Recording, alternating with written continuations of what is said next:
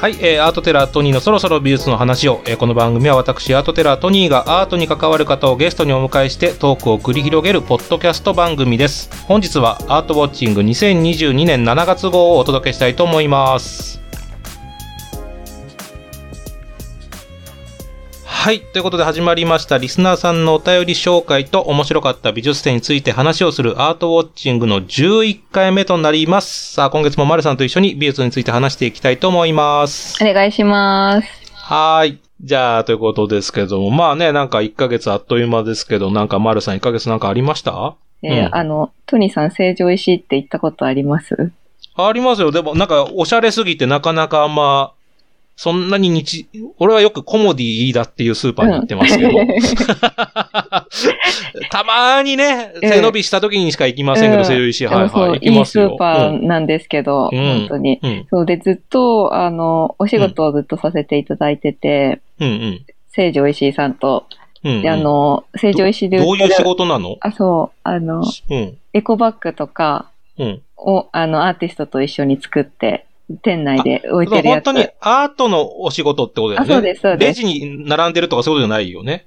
あれで、本当あ、レジ打ちとかじゃなくて、本当成長石の、そう、あ、そういうことの仕事してるんですあ、知らなかった、それ。うんうん、うん。あの、楽和店って、後楽園にある大きいお店の入り口のファサードとか、うん。えっ、と、あともうなくなっちゃったんですけど、ワインバーもやってて、そこのお店の中に飾るアート選んだりとか、あワークショップやってた時期もあって、うんうん。そんな感じで結構長年お付き合いさせていただいてるんですけど、うんうんうん。そこの成城石井の新しい工場が大和市っていうところにできまして、神奈川県の？神奈川県の。そううんそう。うんうんうん。で、その工場の中の、えー社員食堂の前の廊下に、んうんエコバッグと同じアーティストのアレッサンドロ・ビオレッティさんっていう、イタリア人のアーティストの絵がバーンと飾られてます。へー。これを、それも、だから、丸ってきました。はい。へー。え、それは丸さんが選んだというか、まあ、繋いだ人なんだ。だから、成城石井と。あそうですね。で、こうんう、四季をテーマに、春、夏、秋、冬っていう感じで、えっ、と、うん人と成城石井の、あの、商品とか、その、季節の食材とかと一緒に散りばめた楽しげな絵を、廊下一面に張り出してまして、そう。それは俺らも見れんの？行けば。えっ、とね、その、その場所は見れない。そう、工場自体は働いてる人しか入れないんですけど、うん。あの、その絵が順次季節によってエコバッグになって登場する予定なので、はい。あ、じゃあ一般の人も見れるんうんうんです、そのエコバッグ。一般の人も見れるって買えるの？買えます。今110円でピンク色のやつ売ってるんですけど、そう、それが、えーあの、季節バージョンに今後変わってきます。ちょっと知らなかった。それはどこの成城石井でも買えるんですか？多分あの、置置いてないとこもあるかもしれないですけど、ぜひぜひ。もう、もう原価割れぐらいの、うん。あの、お値段なので、ぜひ。110円は安いね。そう。へー。でもすごいね、なんかその工場ってさ、なんかやっぱりこううん。イメージではなんかこう、なんだろう、こうシンプルなね、作りでこう、無機質なというか、そんなとこにアートがあるって思ったことなかったけど、なんか成城石井さんはやっぱすごいね、そのそう、も取り組みう、がね。うんうん。本当素晴らしい会社だと思いますよ。へ工ー場の中は真っ白で、もう金ピ、うん金ピカっていうか、ピカピカの、うん。まだ使う前の工場なので、なんかそういうところも見れる貴重な体験で面白かったです。あ、いいですね、なんか。うんそれと比べたら1ヶ月俺特に何もなかったんです そんなことないでしょ。そんなことないかもしれないけど、なんかこう、特に話すべきことはなかったなって気がします。そのオープニングトークでちょっと尺取っちゃってすいません。いやいやいやいやいやいや、皆さんぜひ成城石てます。井ね、ぜひちょっと行くときには、ちょっとチェックしてみていただけたらなと思います。はい。お願いします。さあ、じゃあ今回も早速お便りから行きたいと思いますので、丸さんお便りよろしくお願いいたします。で早速、ペンネーム、かずやなさんからいただいてます。初めてメールさせていただきます。1年ほど前からポッドキャストの中から試しに聞いてみましたら、トニーさんが引き出す学芸員の方々の仕事や美術のお話が面白くすっかりハマってしまい、車や電車のでの移動中などに拝聴しております。最近困ったことにはバックナンバーを聞き終わってしまい、次の配信までトニーロスになってしまいます。あ、初めて言われた、マシャロスとか、星野源ロスみたいな感じで、うん俺もトニーロスになっ、すごいね。でありがとう、えーありがとうございます。はい。先日、リニューアルした西洋美術館に行ってまいりました。前庭の植栽がすべてなくなりましたね。私は職業でカメラマンをやっており、15年ほど前に雑誌の仕事でこちらの美術館の撮影したことがあります。ご存知の通り、その時はカレーの市民の周りと考える人のところに植栽が植わっていましたうん。正面から撮影するには植栽を避けて、外入り口前、少し右にずれなくてはならないため、完全な正面から撮影できず、斜めから撮影するにしても、やはり木が邪魔になり、極端に右からでしか撮影できなくて、何とも撮影しにくいなと思ったことを思い出しました。えーしかし、今回のリニューアルで植栽のなくなった前庭から見た美術館は、どこから見ても建物と庭と彫刻の空間のバランスが絶妙で気持ちよく、これほど建物の印象が変わるのかと思い、コルビジェの設計に無駄はないのだと改めて感じました。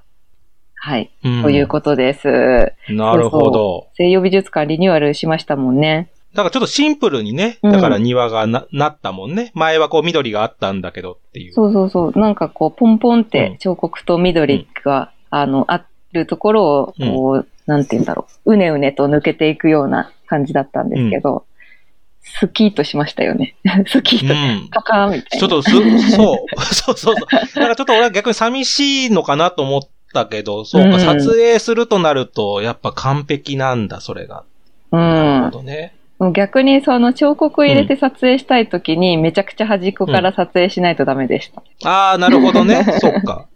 これね、俺あの、1ヶ月何もしてなかったって言うけど、そういえばしてたなと思ったのが、あの、うん。ニコニコ美術館っていう、うんうん。ニコニコ動画がやってるね、生中継の番組に6月十何日かにね、出させてもらって、国立西洋美術館からうん、うん。中継させてもらって、で、このね、前庭の話も田中館長にいろいろと教えてもらったんだあの、ダンディ田中館長。だそうそう、ダンディの田中館長が出ていただいて。ほんでね、生放送6時からスタートだったの。うんオンタイムで始まって、はい。で、その前庭でが20分ぐらいあやってたから、うん。なんか弾幕でいつ入るんだってずーっと怒られ、なんかもう、美術館の外で二人でお届けし続けて、だからそこでいっぱいあの、この前庭がね、どういうふうにリニューアルしたかって話はしてるので、あの、もしよかったら、そう、アーカイブが9月11日まで残ってるそうですので、あの、ご覧いただけるとう、んうん。面白かった。あ、こういうことだったんだっていうのがよくわかっ、まあ、館長にいろいろと教えていただいたんで、うんうん。ぜひぜひ、あの、見ていただけるとあちょっと見楽してみようと思います、それ。うん。20分だからね、前庭でね。結構尺取りましたね。結構尺と。ほんで、満を持して中に入った瞬間、あの、機材トラブルで、うんあの、配信が止まって、またそれはそれで、あの、怒られるね、生放送なのに。生放送中にもうあらら5分ぐらい止まっちゃって、そうそうそう。電波障害みたいなのありましたけれども、はい、そんなこともありましたのぜで。ひ聞いてください。はい、ぜひぜひ。うんさあ、じゃあもうい、はい。あ、もう一個。はい。はい、もう一個来てます。はい。えー、ペンネーム、たこ焼き食べ太郎さんからいただいてます。はいいつ。も番組を聞いています。大阪に住んでいるので、関東は美術展が多くて羨ましいなと思ってました。関東以外の美術展も紹介してくれると嬉しいです。先日、大阪市立美術館でのドレスデン国立古典えー絵画館所蔵フェルメールと17世紀オランダ絵画展に行ってきました。番組の過去回で藤本さんの準備の話や丸さんの窓辺で手紙を読む女の感想を聞いていたのでとても楽しみにしていました。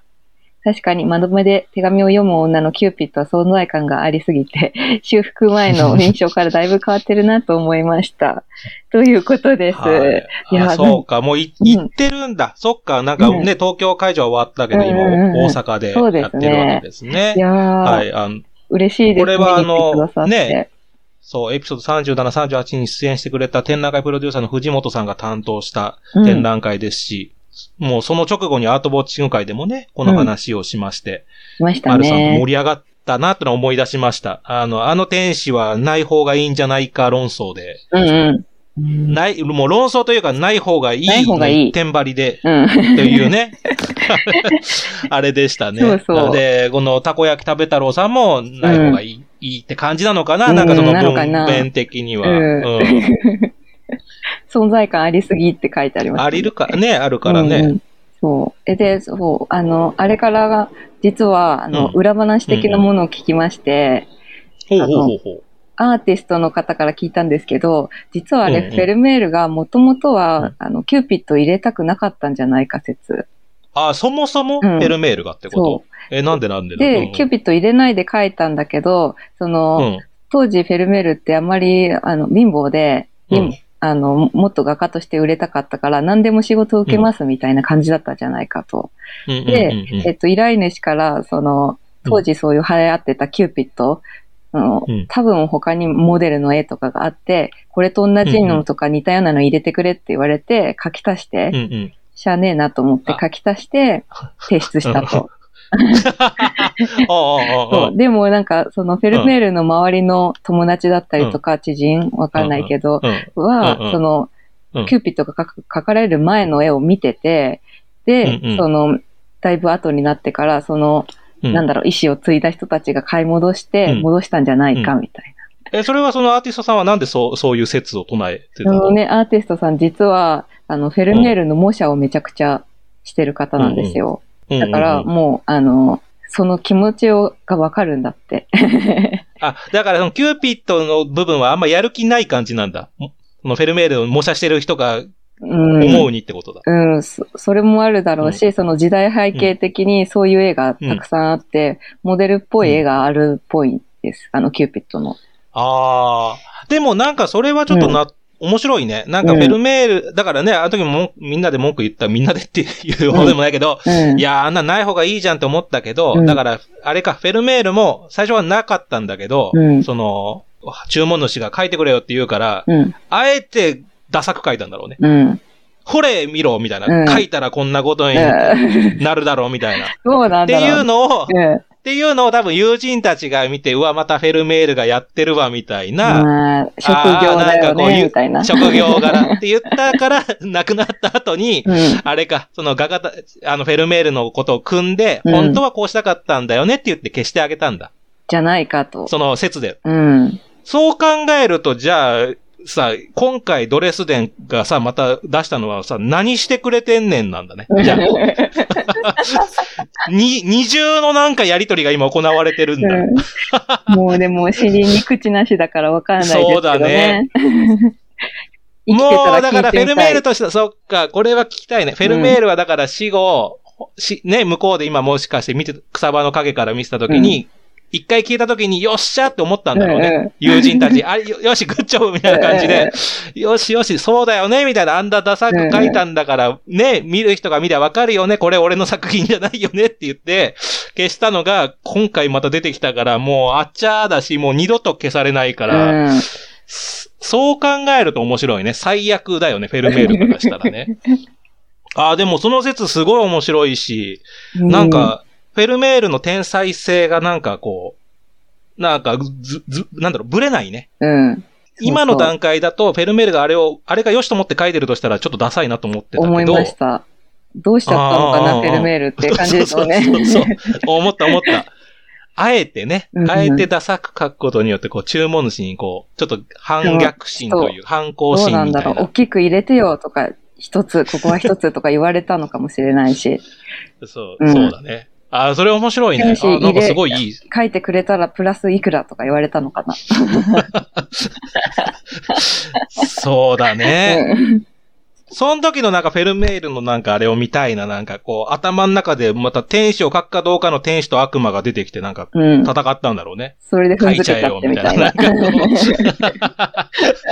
めちゃくちゃそのなんか考えた天使がどんどんでかくなってってああなったのかなとか、なんかいろいろと確かに考えると面白いな、これは。うんそう言われるとちょっとまたもう一回見たくなってきたけど、これは、えっ、と、大阪会場行って、今度北海道行って、うん仙台か。ね全国の方々に見ていただける。ね。そうか。これはちょっと新しい視点として見ていただきたいなと思います。ぜひぜひ。ちょっと俺もなんかもう一回見たくなっうん。ね？うんでも、そうそう。でも、これが後の面白さよね。うん鑑賞の。うん。で、その模写してる人が言うっていうのがやっぱ説得力あるね。本当そうそう。単純にね、うん妄想で言ってる俺とは大違いで、それはちょっといいと思いました。うん、いいと思いました。ぜひぜひよかった。よろしくお伝えください。その方はい。さあ、ということで、ウェブページへのお便りや、そろそろ美術の話をハッシュタグで投稿お願いいたします。本日読み上げられなかったから方からもメッセージをいただいております。本当ありがとうございます。えー、ね、ようやく番組らしくなってきましたので、引き続き美術に関わるメッセージあれば何でも受け付けますので、よろしくお願いいたします。お願いします。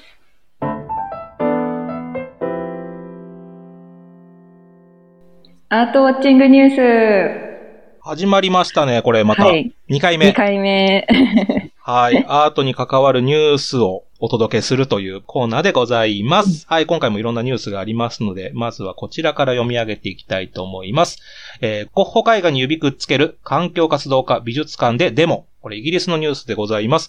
えーロンドンの美術館コートールドギャラリーで6月30日、二人の環境活動家が館内に飾られたゴッホの絵画の枠部分に接着剤で指をくっつけ、えーイギリス政府の政策に抗議するデモを行いましたということでございます。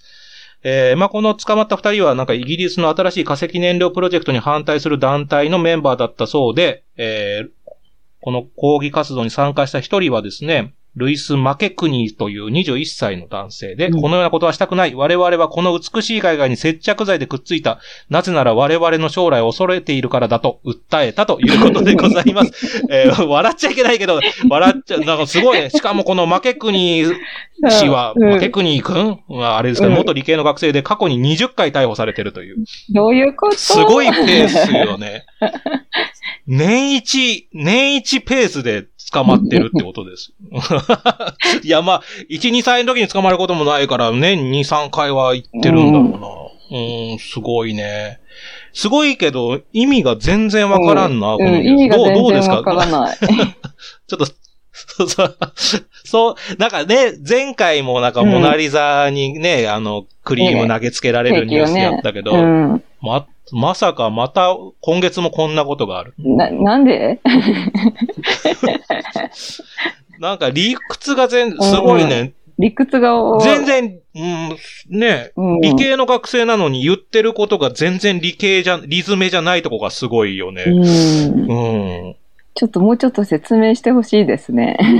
そうだね。なんか、うんまあ、枠の部分に接着剤で指をくっつけてって、の その、うん、うんねえ。どういう、まあ、うん。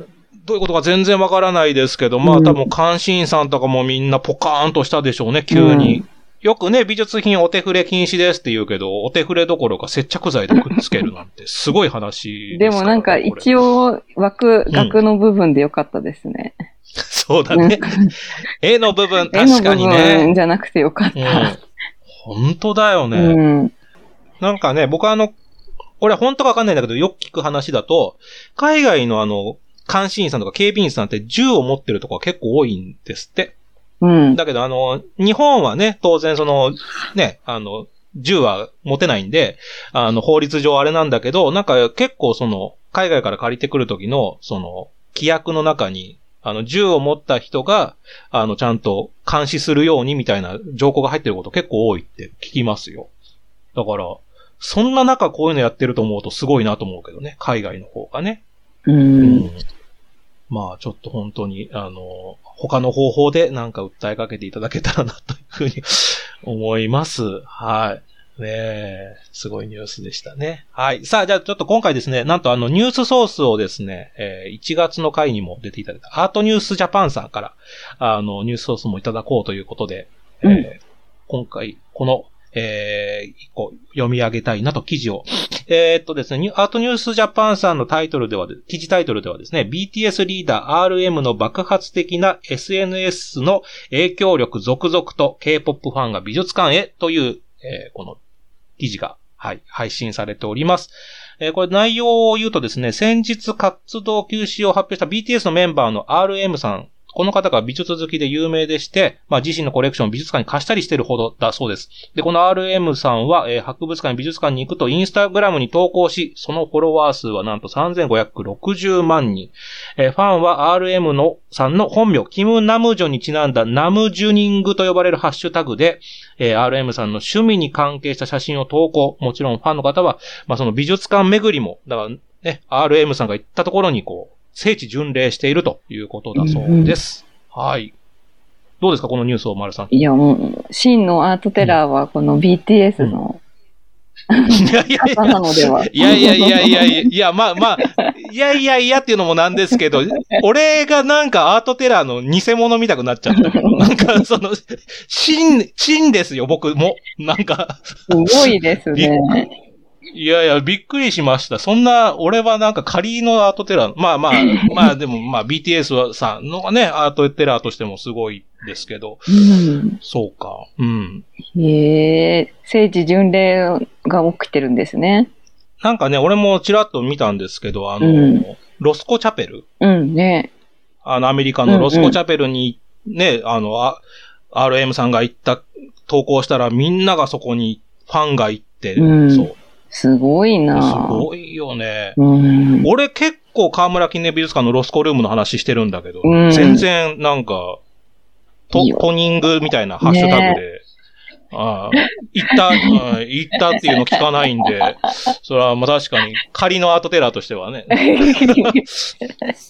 いや、でもこれすごいニュースだなと思うののね。うんで、、今、ほら、美術館巡り、博物館巡りだからすごいいいことだなと思うけど、あれなのかな？その RM さんはでもほら、作品も買ってるわけじゃない、うん。だから、RM さんがなんか新しい作品なんか買いましたって言ったら、ファンたちも買い始めたら。なんかもうここで3560万人まずここに層がいるわけだから、うん。異常になんか急に値段が上がるアーティストとかいそうな気がしてて、ね。前もだってカウズがいいなって言ったらね、すごいうん爆上がりしちゃったりとか、ありましたよね。だからすごいなぁあ RM さんに俺の本一冊送ろうかな。うんもう、イ韓ンスタで上国語にしげていただてとか、そうね。英語のそバージョのためにンとかにして。して、そうだ。いや、すごいし、でもね、あの、こういうことはすごいいいことだと思うし、でも、なんか、丸さんはそういう報告とか受けたりしたことあんの？丸さんほらいろいろ投稿してるじゃない、うんうんそしたらなんかこう、丸さんが投稿したの見て行ってきましたみたいなう。んうん、あ、あります。んでもそんな、あの、3500万人もいないから、私のフォロワー。いやいやいや。だだから、今後だから、丸さんなんか今決めてさ、ハッシュタグ作ったら、なんか、やだよ。丸さんの投稿を見てきて行った人が、いやいや、やだよ。あのか、パクリじゃんみたいな。いやあ、そうか、怖いもんね。うん何言われるかわかんないもんね。うん。なんか、BTS のファンの人たちを敵に回したくないですよ。ちなみに、でも、ちょっと話変わるけど、その、聖地巡礼的なことってしたことある？俺、あんまない、自分で考えて、アニメとかでもいいいいんだけど、なんかこう、ね、やってそこの場所に実際行ってみてみたいな。あの、高野あ山、る空海が好きだから、うん。うんうん。あの、聖地巡礼。はい、行きました。ちょ本当の聖地巡礼だあ、よ。本当の。なんか、まあまあ、そう、そうだよね。聖地巡礼ってそういうことだよね。確かに。うんうんうん。どう、どうでした？ちなみに、荒野さんは。あのね、思ったよりビジネスライクだった。どう、どういう、どういうこと？な、な、何あがの本郷無事ってあるじゃないですか。あ、あるある。あのうんうん。あそこは結構、なんて言うんだろうな、うん観光地？本当に。って感じで、うんうんうんうん。で、奥の、奥の院の方は、ちょっと結構、なんて言うんだろう、雰囲気があっていい感じなんですけど、うんうん。そうそう。でもね、その、えっ、と、金剛無事から奥の院までも、かなり車で移動しないといけないぐらい広いんですよ。街一個全体がもう、大家さんのうんうんあの、敷地みたいになってて、うんうんうん。で、なんかね、その敷地内にいっぱいお墓があるんですけど、企業のなんかお墓とか、うん。ネスカフェのあのコーヒーカップ型の墓とか、シロアリ駆除の会社のシロアリのための墓とか、供養の墓とか。なんかそういう新しい系の墓が並んで、奥の方には徳川家康の墓とか、徳川家康じゃなかな？ん徳川家の墓とか、豊臣秀吉の墓とか、そういう歴史的なのがあるんですけど、うんああ、なんか今の新しいのが古くなって、こういう風になってんのかと思って、うんちょっとなんか面白かった。それはいいけど、ビジネスライクだなと思ったんだ、どのビジネスライクだなと思ったのは、うん。あの、奥の院の、あの、空間のところにいっぱい灯籠がぶら下がってるんですけど、うんうん。一歩中に入った途端に、もう200万円、灯籠1個200万円、一口200万みたいな、一口200、おーおーおあの、書いてあって、え？ーうん。あ、じゃあこれ、あの、上見てずらーっと並んでるの全部でうん。いくらかなみたいに思っちゃって。5個で1000万だし、みたいな200万、200万、200万って数えていくとね。そう。受付みたいなえ書いてあって。すごい。すごいけど、あれみたいなもんなのかもね。なんかその、クラファンみたいな話なのかな。200万円、あの、うんそこに、と、ね、あの、寄付したら、うんリターンとして、灯籠、みたいなまあ、考え。飾ります。そうだね。それみんなじゃあもう一口200万なの？それともなんか高いのもあんの？なんかね、200万って書いてあるけど、それよりちょっと大きめの灯籠があって、そっちは値段書いてなかったけど、高いんじゃないかな。そう、なんか投げ銭みたいなシステムだね。もうす300ごい万の人はちょっとデカめとか。昔からそういうシステムをね、活用されてたんだと思って。うん一大組織ですよ。まあそう、そうですね。あのうん。まあ、そんなことも、まあ、そ、それはもう、丸さんの見解ですってことで、この番組の見解ですってちょっと言いづらい空海感じがして。先生大好きなんで、空海先生はねそういうようなことしてなかったと思いますよ。そうですね。うん。えーっと、なんか、おいこれ、あれですよ。あの、来月の回に丸さんがいなかったら、何かの圧力がうん。働いたと考えていやばい、ちょっと。やめてください。あの、ピーって入れてもらって。見て入れて。はい。はい。ということでございます。はいあと、以上、アートウォッチングニュースでした。た。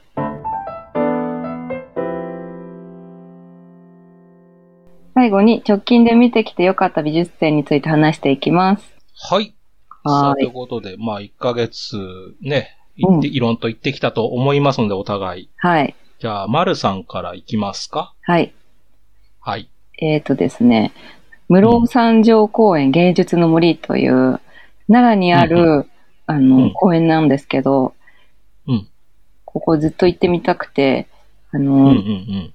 結構山奥にある小さい村にある公園なんですけど、もともと、あの、えっ、と、この村出身の彫刻家、井上武吉先生という方が、はいはいはい。あの、と、東京都美術館のね、そうそうそうとこにある、あの、銀色の丸の玉の人ですね。そうですそうです井上武吉さん。はい。あの彫刻家の先生がこの村出身で、で、この村全体を、こう、アートの村というか、なんだ、うんフィールドミュージアムにしたいっていう計画を立てていて、うんうんうん。で、えっ、と、山の上のモニュメントっていうのをこう構想してたんですけど、先生が亡くなった後に、その意思を受け継いで、えーダニ・カラバンさんといううんうんうんイスラエルの環境造形作家さん、うん。うん。彼が引き継いでこう形にしたという公演です。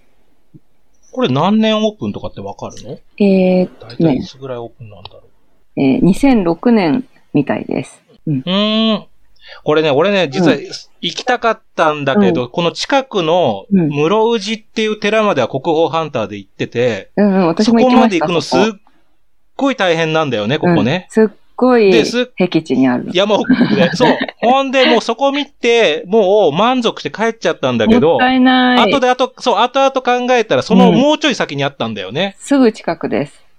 いやー、だから俺、えどう、どうでしたか？すごいよかったの、雰囲気という。あの、本当すごくて、いろんな、うんあの、巨大な彫刻作品が山に点在してるんですけど、うんうん。なんかね、それが室宇治うん、トニーさん行かれた、そのお寺とかのパワーを再現したかったみたいなことが書いてありましたよ。へえ。なんかそのなんかちょっとパワースポットっぽくなってんの、うんじゃあ。とっぽい。もうね、でも、インスタ映え、どこ撮ってもインスタ映えするから、撮影隊みたいな人がいっぱいいた。あ、あの山奥に、うん。撮影してきてる、なんかカップルとかばっかりでしたよ。へえ。え、マルさんも写真は撮って、イン私もスタに写真上げたんだ、けど。そう、撮って1枚しか上げてないんですけど、うんえっとね、6月21日かな？の投稿で、うん。螺旋の水路っていう、あの、作品うのんところで撮った写真を上げてます。渦巻きの。おーちょっと行ってみたいでいや、すね。これはね、スケールがすごい大きいし、うもっとまた、あの、後々投稿していきます、小出しに。お、ぜひぜひ皆さんチェックしましょう、これは。はい。でもちなみにちょっとあの、さっきね、あの、打ち合わせの時にうん。見つけたんですけど、この室三条公園芸術の森のライブカメラがネットで見れるっていうね。そう。今すごい雨降ってるわ。暗闇の中、お、雨の映像でしょうかね、これは。で、なんか、あうんの、ホタルなのかなんだかわかんないけど、光ってるのが飛び回ってる。なんか怖いっすね。うん。なんんだろう、これ。怖いし何にも見えないわ。うんな、これ、な、すごいね。こんな、これを中継してるんだね。だから今ちょっと夜なん、まあ収録がね、夜ですから、日中見たら、違うのかなじゃあこれあれだったんだろうね。丸さんが行った日とかも誰かが見てたかもしんないんだ。うん。あそこでポーズ取ってるわ、みたいな感じで見れるんいや、だ。恥ずかしい。これから行く人ちょっと要注意ですよ、本当うんライブカメラで定点観測されてますよ、皆さん。結構なね、なんかこの映像で見る限りだと、ね相当引きでうん撮ってますね、これてか、はね。このライブカメラ必要なのかな？いや、何のためになんだろうわからないっすね。怖いですね。謎ですね、本当に。謎な感じですが、ちょっとぜひ中、環境芸術ミュージアムと書いてあります。まあ、展覧会というわけではないですけども、まあうん、そういうことではちょっとミュージアムのようなね、そうそ空間なんでしょう。う。うん、素晴らしいです。はい。はい。いいですね。うんこれは行ってみたいと思います。はいトニーさんは気になった点なんかありましたか、そうですね。いろいろと見てきてるんですが、ちょっと僕は今回紹介したなと思うのが、東洋文庫ミュージアムで9月25日までやっている日本語の歴史展という展覧会。うーんまあ、ここは本当本のミュージアムでも書籍のコレクションがめちゃめちゃあるので、うまあ、どっちかというとこう本、本資料とかそういう資料がね、うん多い展覧会。壁一面本みたいなね。あ、そうそう、モリソンショップ、ここはもううんインスタ映えしますからね。まああれなんですけど、まあ展覧会、今回日本語をテーマにした展覧会っていうことで。まあマニアックな展覧会だなと思いながら学園さん仲良くさせてもらってるんで、見にね、あの、いろいろと解説してもらうついでに行ったんですけど、いや、これがね、非常に面白い展覧会で、あの、まあ日本語の歴史を、まあそのコレクションというか書籍で辿っていくんだけど、そもそもなんかね、知らなかったんだけど、こう、言語がいろいろとあるじゃないですか、うん世界中に。うん英語とかいろんな、ドイツ語、フランス語とか。で、それって、なんかその言語の語族っていうのがあるらしいんですよ。だから、うんえードイツ語とか英語は実はインド、ヒンディー語とも近くて、この祖先辿っていくと、まあ一つの語族、なんかそのインド、ヨーロッパ語族にうん。まとも入るらしい。うん。で、他にも中国語はなんかこう、チベット系と一緒だから、シナチベット語族とか、まあそうやってこう、辿っていくと、こう、いくつかのグループになんだけど、じゃあ日本語はって言ったら、日本語はどこに属するか、今のところよくわかってないらしいのね。朝鮮と近いのかって言われてたんだって、200年ぐらい、そう江戸時代にこう言われて、みんなで調べてたんだけど、どうも違うっていうのがここ数年、まあ数年か、じゃないか、ここ最近とか結構前に分かって、うん。今、まあ強いて言うなら、あの、琉球の言葉と近いっていうことしか分かってない。だから俺らが当たり前に使ってるこの日本語って、そもそもどっから来たのかが分かってないっていうところから展覧会始まんのよ。すなんごい。かもう、足元が崩れるとはこのことでというか、あ、こんな、え、こんなんか、こんなミステリーが世の中にあ、なんか近くにあったのみたいな感じでね、驚いたの。で、そこから、こう、古事記とか日本書紀が、まあ、展示されたりとかしてて、なんかね、面白いなと思ったのがさ、あの、まあ、みんな、それは皆さん知ってますけど、漢字だったわけじゃないですか、もともと。うん。日本にあったのね。うんその漢字を、まあ、しょうがないからこう、当て字のように使っていくんですよね。うんうん。古事記で。で、なんかその、序文のところにね、あの、漢字の意味を用いて記すと日本語の表現が伝わらず、漢字の音で表現すると長くなってしまうと。つまり、一文字、一漢字やっていくと、あいうえおってやったら、あいうえおでやる、5文字書かなきゃ、しかも漢字でって、これはめんどくさいみたいなことを言ってるってことは、当時の人たちは一体何の文字を使ってたんだろうっていうね。それでしょうがないから漢字を公式の文書では使うんだけど、うん使い始めてっていうのとか、なんかこう俺らが当たり前に使ってる言葉がこんなにも謎めいてるんだっていうのがすごい不思議で、うん。なんかね、一番謎なのは結局だから漢字がめんどくさいわけですよ。ほんだから漢字の片方の部首だ。例えば、あ、安倍さんのあっていう字をあに当ててたんだけど、うん。えー、毎回、あって書いてる、あって漢字書いてるとめんどくさいから、あの片方の小里編だけ使って、うんそれがかなになっていく。片方、漢字の部首の片方だけ使うからカタカナ。へえ、そうなんだ。で、それが今度カタカナ使うんだけど、ひらがなも今度平安時代で生まれるんだけど、うん。ここが日本語のすごいとこで、初めてここで言語が、新しい文字ができたんだから、うんじゃあカタカナ、ひらがなでいきゃいいのに、やっぱ漢字も使い続ける。うん。なんか俺ら当たり前に使ってるこう漢字、ひらがな、か、えー、漢、えっ、とね、これがね、何つったかな？えっ、とね、和漢混交文、まあ漢字かな混じりの文章っていうのは、世界的に見てもやっぱ稀なんだって。まあ確かに当たり前で言われたら、あの、サウジアラビア文字とアルファベットが同時の文章出てるみたいな感じだから、すごい不思議なのを使ってんだなと思ったし、なんかしかもね、その、漢語を鎌倉の武士たちは使うっていうのが俺は結構面白くて、要するに、まあ、例えば、まあなんだろう、今、承知しましたとか、承知とか、うん。了解とか、そういうのも全部、向こうのなんかこう、熟語みたいなのを使うわけうん。ですよ。うん。これを、だから、その、例えると、だから今のなんかビジネスマンがなんか、リスケのなんかアジェンダのなんとか、スキーム作っといてみたいな、なんかカタカナ混じりで使ってるじゃない？今なんかビジネスマンが。うん。あれと同じようなことを鎌倉の武士たちがしてたっていうね。へえ。あ、あえてち中国の言葉をなんか混じれてかっこよく使ってたって考えると、うん。ああ、なんか日本語ってなんか当たり前に使ってたけど、全然知らんかったわっていうのが面白かったです。あの、もうね、いろんなことありすぎて書ききれなかった。ブログでも。も。ちょっと見に行きたくなりました。これね、面白かったですよ。あの、だから書きこ、あのね、ここ、ブログでは書かなかったんだけど、えっとね、江戸時代に手紙用例集みたいな本が結構売れるとか、手紙の書き方とかも、うん。だから、結局今と一緒で、なんかよく今の人たちがよくマニュアルで何でもかんでもネットで調べてとか、なんかね、その、挨拶文書くのにしても、一個一個ネットで調べて、こう定型文でとか言うけど、江戸時代にちゃんとそういう、こういう時にはこういう風に言いましょうみたいな手紙の用例集とかも発売されてるから、うんなんか、マニュアルに頼るのはずっと昔からなんだなと思ったり、うん。そう。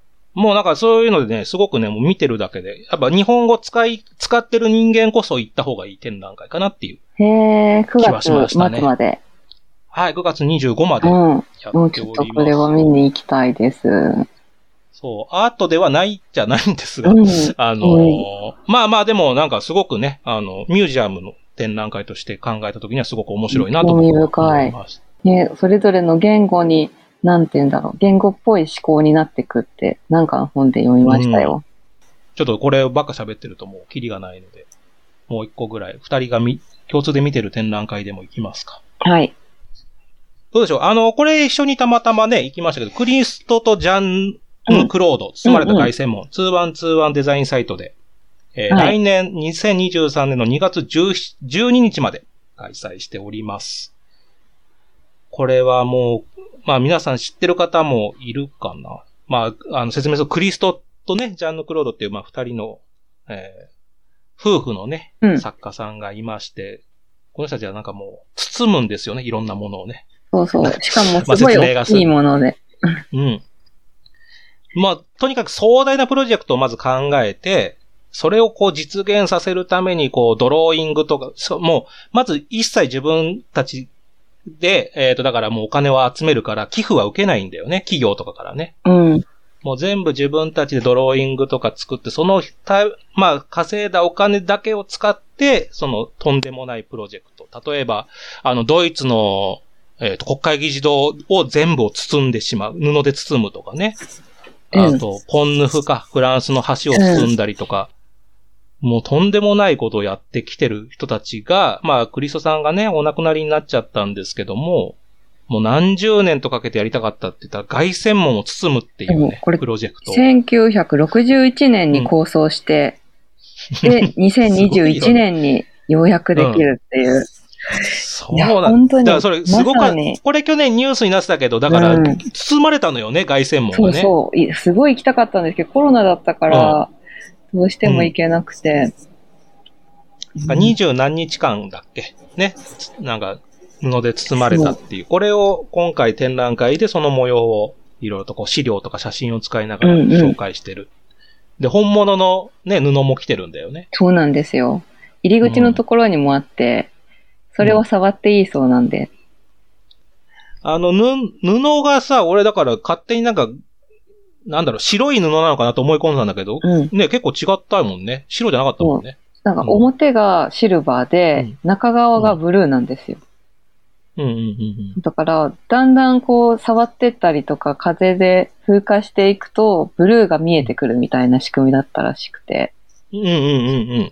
あの、その色もどうやって決めたかっていうのも展覧会で見れるんですけど、うん。クリストさんが昔パリに住んでた時に、屋根裏部屋に住んでて、毎日朝、こう、朝から、朝日が昇って、朝になって昼になっていくみたいなのが、屋根が光って、こう、なんて言うんだろう、青からシルバーとか輝いてくるみたいな色を表したかったって。すごいそこが、なんか素敵だなって思いました。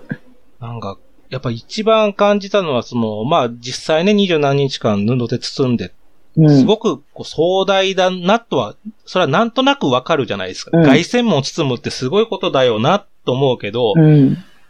で、とんでもないことやってるし、すごいことやってんだなと思うけど、でも具体的にどう包んでるのって考えてた時に、うん。あの、展覧会に行ってね、ちゃんとあの、足場の組み方とかもすごかったよね。すごかった。もう本当世界中のスペシャリストが集まって、どうやったら、その、まあ、凱旋門自体を傷つけたりとかしたらいけないんで、どうやってね、あの、保護の、なんだろう、枠みたいに作るかとか、めちゃめちゃ議論して。しかもね、クリストさん自体がもう、去年、その、待たずとね、待たずして亡くなっちゃったから、クリストのこう、意図、意志をみんなで継ぐうん。ために、くクリスト自体はこう、ふわっと包むんだよ、みたいな、こう、絵を描いてる、ドローイング描いてるんだけど、うん。それを建築家とかせ、ね、その設計士たちが、あそこのこう、ラインを出すためには、ここにこういう針をつければ、その、クリストがこう、描いたシルエットになるから、みたいな、うんた、単純に上から布をファサってやりゃいいだけじゃないっていうね、当たり前なんだろうけど、すごいことをしとるなっていうのが思ったかな。うん。風で吹き飛ばされないようになんとか、抵抗がなんとかとか、やってましたよね。いや、もう本当にだからそれはすごいことだなと思うし、多分本当にそこはね、あの、細かいところは多分やらなかったんだと思うんだけど、うん。これのやっぱ認めた行政がもうすごいなと思う。うん本当にすごい多分やりとりもあったと思うんだけど、うん。で、一概に比べちゃいけないのかもしれないけど、じゃあ日本でこういうことやろうって言ったら、もうね多分無理だと思う。本当に。東京駅とかなんかどどっかの駅、ね、原宿駅がなくなるってなった時に、うんじゃあ原宿駅一回包みましょうとか言ったって、まあ無理よね。うん。多分。う うんん。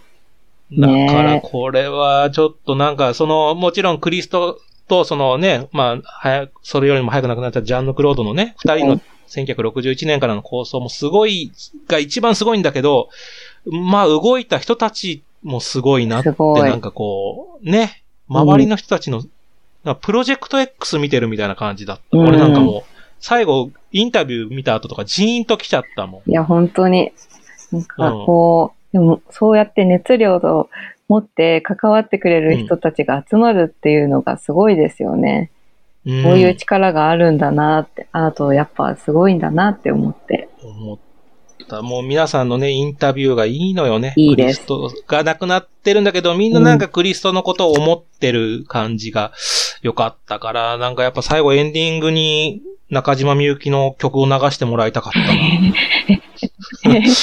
えもうそしたらもう俺もう号泣したと思うわあの展覧会。まあ本当なんかそれ映画とかドキュメンタリー一本見たぐらいのうん。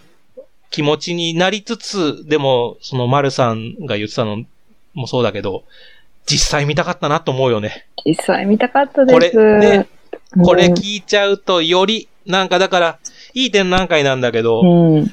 えー先に言ってよ、みたいな展覧会でしたね。これやる、やる前に言ってほし、やってほしかった。やってほしもう、ね、終 わ終わった。しょうがないんだけど、うん終。わった後に、ここんなんだったんだよって言われてもっていうのもちょっとこう、うん。だな。なんかその、うんいい展覧会なんだけどね。しょうがないんだけどね。うん。うん。でもこう勇気もらえますよね、これは。うん。またさ、クリストがいいのはさ、あの、クリストがこう言ってたみたいな話で出てたけど、じゃあ布を包むことになんか意味があって、なんか、これがね、うん、なんかこう、誰かに抗議するとかそういうことじゃなくて、別に意味はないんだよみたいなところがいいよね。うん。なんか物を包む、それはなんかこう、やりたいからやってるだけで、そこになんか深い意味はないんだっていうところが、いや、すごい俺は良かったな、なんか逆に。うん。うん。なんかこう、本当に自分がやりたいことを知って、それが分かったら自分の人生を捧げ、その実現に向けて愛と情熱を全て注ぎ込んで実現しなければならないって言ってたのが響きました。うん、ああ、そうだな、なんか、そうだよね。って、だからできたんだなって。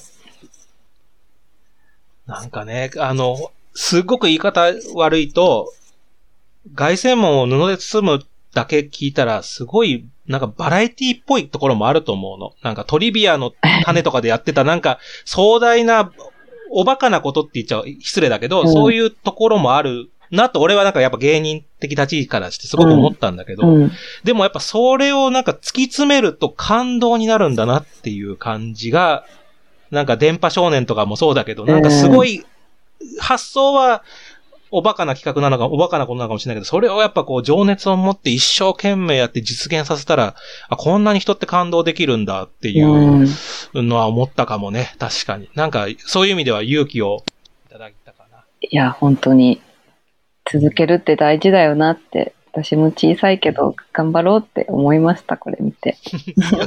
頑張ってます、大丈夫ですよ。うん、本当すごいと思いますよ、だって丸さん。だって、ね、あの、なかなか高野山に喧嘩売れないっすよ。やめて、やめて、やめて。やばいやばい。あの、今回先生大好きなので。そうだね。そうですね。そうそう。あの喧嘩売ってなかった、ね、うん、喧嘩売ってない。はい。喧嘩売ってなかった。頑張っていきたいなというふうに思います。うん、さあ、ということで、まあちょっと皆さん暑いですからね、なかなか美術館巡りしてくださいって、ちょっとね、まあ言いづらいか、ちょっとなかなか外にも出づらいかもしれないですけど、うん、逆にね、美術館の中は涼しいですから。うん。水分補給して、そうそうそう。移動していただいて。うん。美術館って本当にいろんな場所にありますから、都内、特に都内に関しては。だから、あの、ふとね、ちょっと疲れたなとか暑いなと思って、うん、その場でこうネットとかで検索して近くの美術館って言って、ふらっと入ってみるっていうのももしかしたらね、今年の夏いいかもしんないですよね。うん、思いもかけない美術館と出会えるかもしんないので、ちょっとこう量を取るために美術館入ってみるのもいいんじゃないでしょうか。うん、はい。ということで、そろそろお時間ですかね。早いですね。はい。ちょっと最後に一個だけ告知していい？はい、あの、まあ、長くなってあれなんですけど、あのー、ポーラ美術館さんでね、20周年記念展がや、今やってる、モネからリヒターへって展覧会やってるんですけども、うん、えー、この関連イベントを担当することになりまして、えー、7月23日、これ配信が7月の17日、16日ですから、1週間後ですけれども、はい。あの、ポーラ美術館とアーティゾン美術館さんの学芸員さん2人が、コレクション自慢対決をするという、非常に画期的な企画をやるつもりでおります。面白そうですね。ガチンコ対決なので、今、あの、打ち合わせ何回かしてますけども、うん、バチバチです、りょうか負けたくないから。え、もう。一応、アーティゾンさんは、うん。うん、あ、どうぞどうぞ。はい。あの、うん。どの作品が出るかっていうのは、お互いに内緒でってことなんですか？基本的には対決だけ決まってた現代アート対決とか、うん、もう人気作品対決とかでこう、テーマだけは決まってるんですけど、何を出すかはお互いまだ知らない状態ですね。うん、で、あの、本当にもうバチバチやってほしいなと思って今僕めちゃめちゃ煽ってるんですけど、あの、ちなみにあの、本当にもう、でも最後にね、あの、バチバチのまま終わると関係性悪くなっちゃうと悪いので、あの、最後こう、ノーサイドになるようにですね、あの、企画としてはですね、あの、最後のコーナーとしては、相手の美術館からもしもこれもらえるとしたらどれ欲しいかっていうおねだりコーナーというのも用意してありますんで、ちょっとそれも楽しみなんですよね。何を選ぶんだろうみたいなのがあるんでね。うん、あの、ぜひぜひよかったら、あの、トークイベントやりますので、遊びに来ていただけたらなというふうに思います。はい。いやー、面白そう。ね、これがうまくいったら、なんか、他のところの対決もいろいろと見てみたいので。見てみたい。実験的な企画です。もうザマッチだと思ってみたいなもんですから、那須川天心 VS タケルみたいな戦いだと思ってますので、頂上決戦ですからね、えー、ぜひ、はい、あの、足を運んでいただければなというふうに思っております。はい。さあ、ということで、えー、リスナーの皆さんからの良かった美術展の感想もぜひ教えていただければと思います。ということで、この辺りで本日の配信は終了とさせていただきたいと思います。丸さんどうもありがとうございました。ありがとうございました。この番組は不定期配信です。各種ポッドキャストサービスでのフォロー、購読をお願いします。感想はハッシュタグ、そろそろ美術の話をで、今後聞きたいテーマやゲストは番組ウェブページまでお願いします。